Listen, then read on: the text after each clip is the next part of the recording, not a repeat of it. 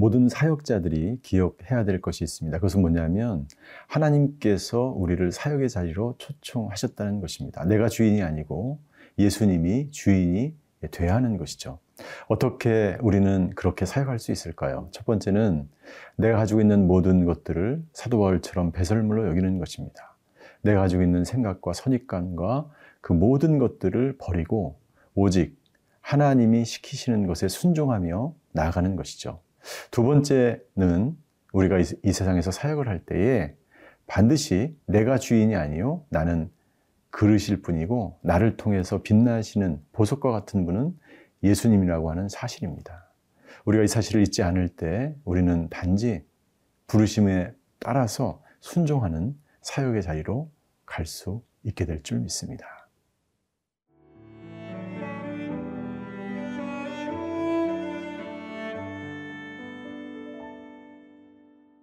요한복음 5장 30절에서 40절 말씀입니다.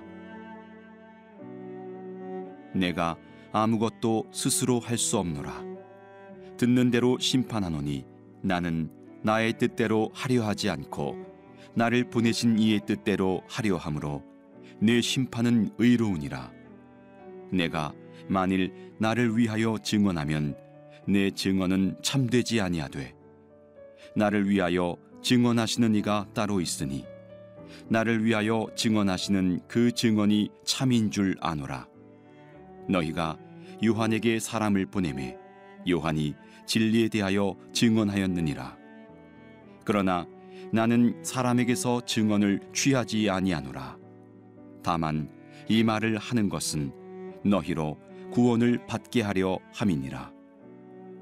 요한은 켜서 비추이는 등불이라 너희가 한때 그 빛에 즐거이 있기를 원하였거니와 내게는 요한의 증거보다 더 큰 증거가 있으니 아버지께서 내게 주사 이루게 하시는 역사 곧 내가 하는 그 역사가 아버지께서 나를 보내신 것을 나를 위하여 증언하는 것이요.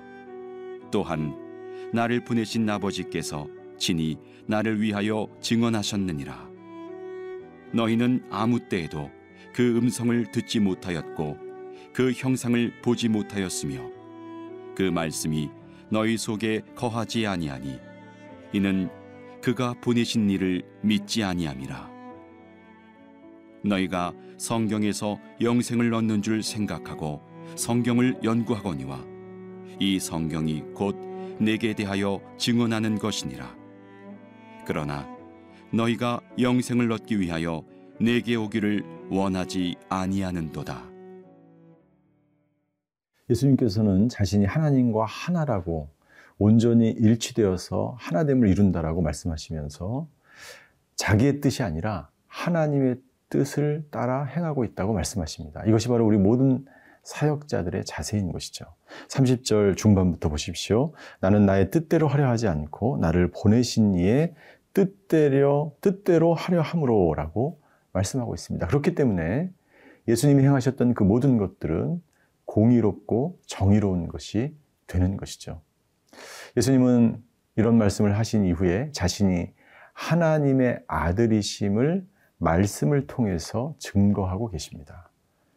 자신이 하나님의 아들이라고 증언하는 사람이 있다는 것이죠. 31절입니다.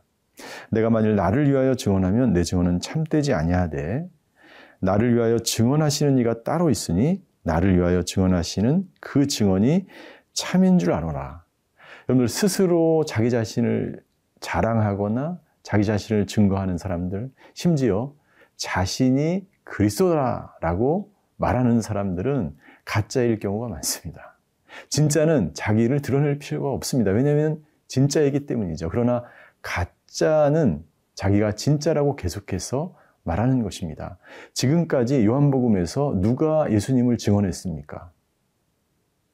우물가의 여인이 예수님을 증언했습니다. 그리스도라고 이야기했죠. 38년 된 병자가 예수님을 예수라고 고백했죠. 그런데 이 예수님을 증언하는 분이 또 있다라고 말씀하는 것입니다. 바로 성령 하나님이십니다. 지금도 그 성령 하나님은 우리로 하여금 예수님을 깨닫게 하고 예수님의 말씀이 생각나게 하고 예수님이 누구이신지를 성령 하나님은 지금도 예수님을 증언하고 있는 것이죠. 그 예수님은 바로 하나님의 아들이심을 증언하는 것입니다. 두 번째, 세례 요한이 하나님의 아들임을 메시아 되심을 증거하고 있습니다. 33절에 보십시오. 너희가 요한에게 사람을 보내매 요한이 진리에 대하여 증언하였다라고 말씀하십니다. 요한이 어떤 증언을 하였습니까? 요한은 여러 가지 예수님에 대해서 이렇게 얘기하죠. 요한복음 1장 29절입니다. 보라, 세상 죄를 지고 가는 어린 양이로다. 예수님을 향하여 세상 죄를 지시기 위해서 이 땅 가운데 오신 하나님의 아들 되신 예수 그리스도라고 증언하고 있죠. 또 뭐라고 이야기하고 있습니까? 나는 그의 신들매를 풀기도 감당하지 못한다. 나는 광야에 외치는 소리이다. 그를 위해서 보냄을 받은 광야에 외치는 소리다라고 말씀하면서 세례 요한이 예수님이 누구이신지를 증언하고 있습니다. 세례 요한의 이야기에 대해서 예수님이 이렇게 말씀하십니다. 34절에 그러나 나는 사람에게서 증언을 취하지 아니하노라 다만 이 말을 하는 것은 너희로 구원을 받게 하려 함이니라. 세례 요한은 사람이었고 예수님은 하나님의 아들이셨죠. 이 사람의 말을 예수님이 인용한 것은 단순히 우리로 하여금 진리가 무엇인지를 깨닫게 하고 우리를 구원하기 위한 것입니다. 여러분들 이것은 놀라운 진리, 진리의 말씀인 것이죠. 여러분들 이 말씀을 통해서 우리에게 주시는 메시지가 있는데 그것은 뭐냐면 우리도 예수님을 단순히 소개하는 것으로 끝나야 합니다.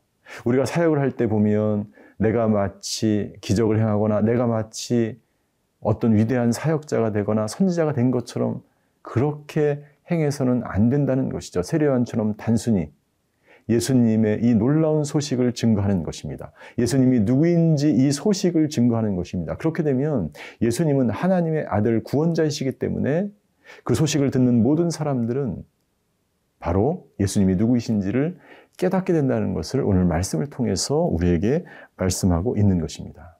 그렇다면 세례 요한은 무엇입니까? 세례 요한은 35절 예, 요한은 켜서 비추이는 등불이라 요한 자체가 빛이 아니라는 거죠. 빛 대신 예수님은 예, 요한을 통해서 비춰 주시는 거죠.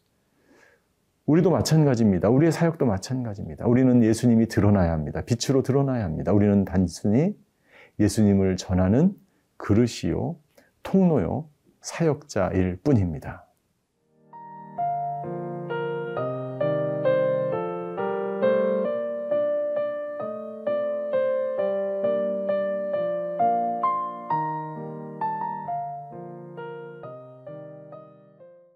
예수님이 하나님의 아들로서 이 세상에 오신 구원자요 메시아라는 것을 성령 하나님께서 증거하고 계시고 그리고 세례 요한이 증거하고 계신데 그 세례 요한보다 더 큰 증거가 있다고 예수님 말씀하십니다. 36절에 보면 바로 예수님의 사역을 통해서 예수님이 하나님의 아들이요 구원자로 이 땅에 오심을 증거하고 있다는 것입니다.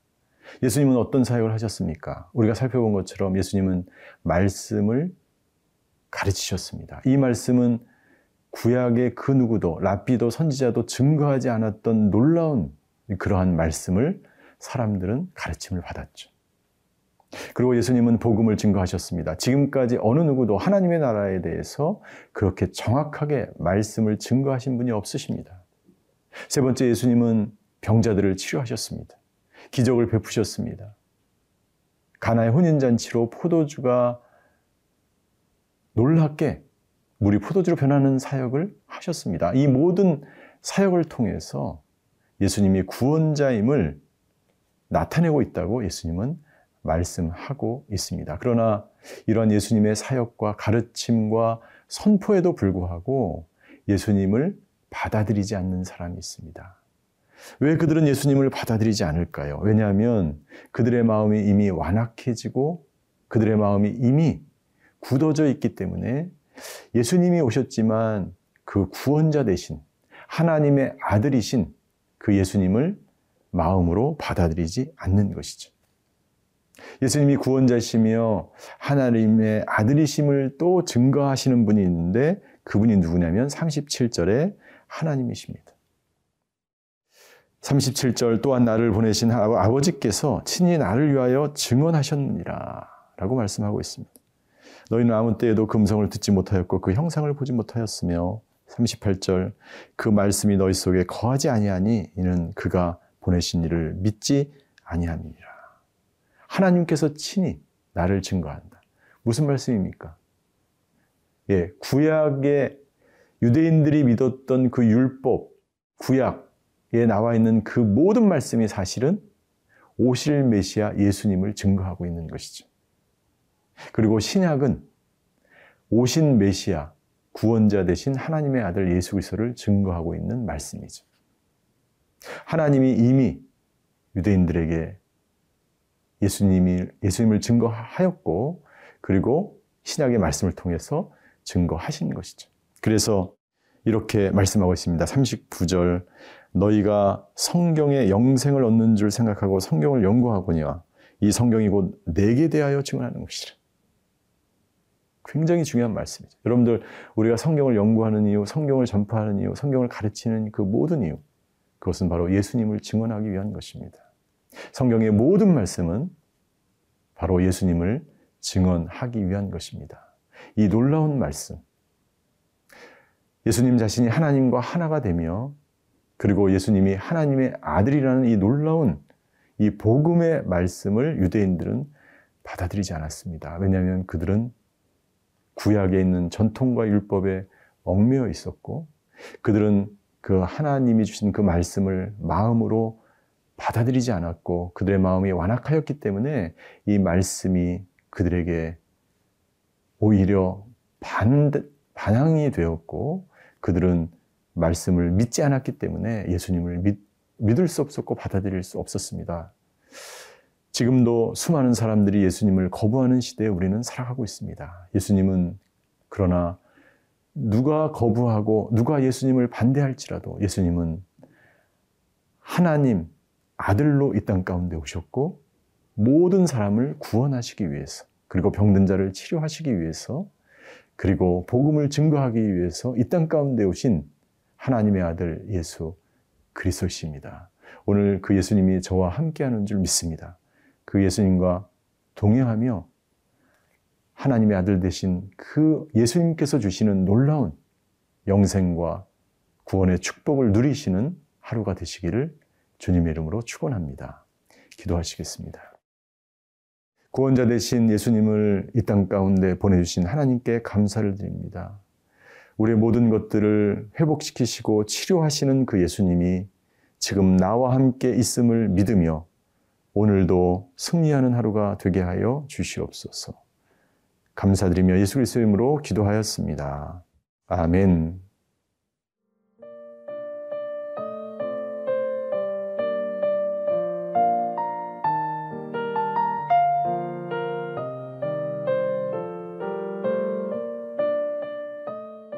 이 프로그램은 시청자 여러분의 소중한 후원으로 제작됩니다.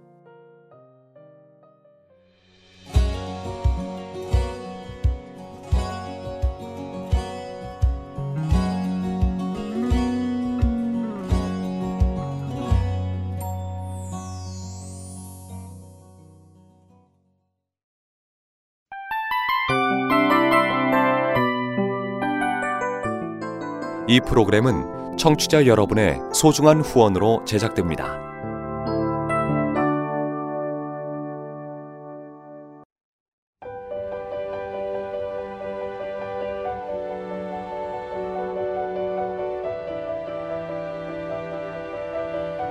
세상에는 수많은 교회들이 있지만 더 깊이 있는 말씀 강해를 찾기 위해 크기로만 교회를 선정하지 않습니다.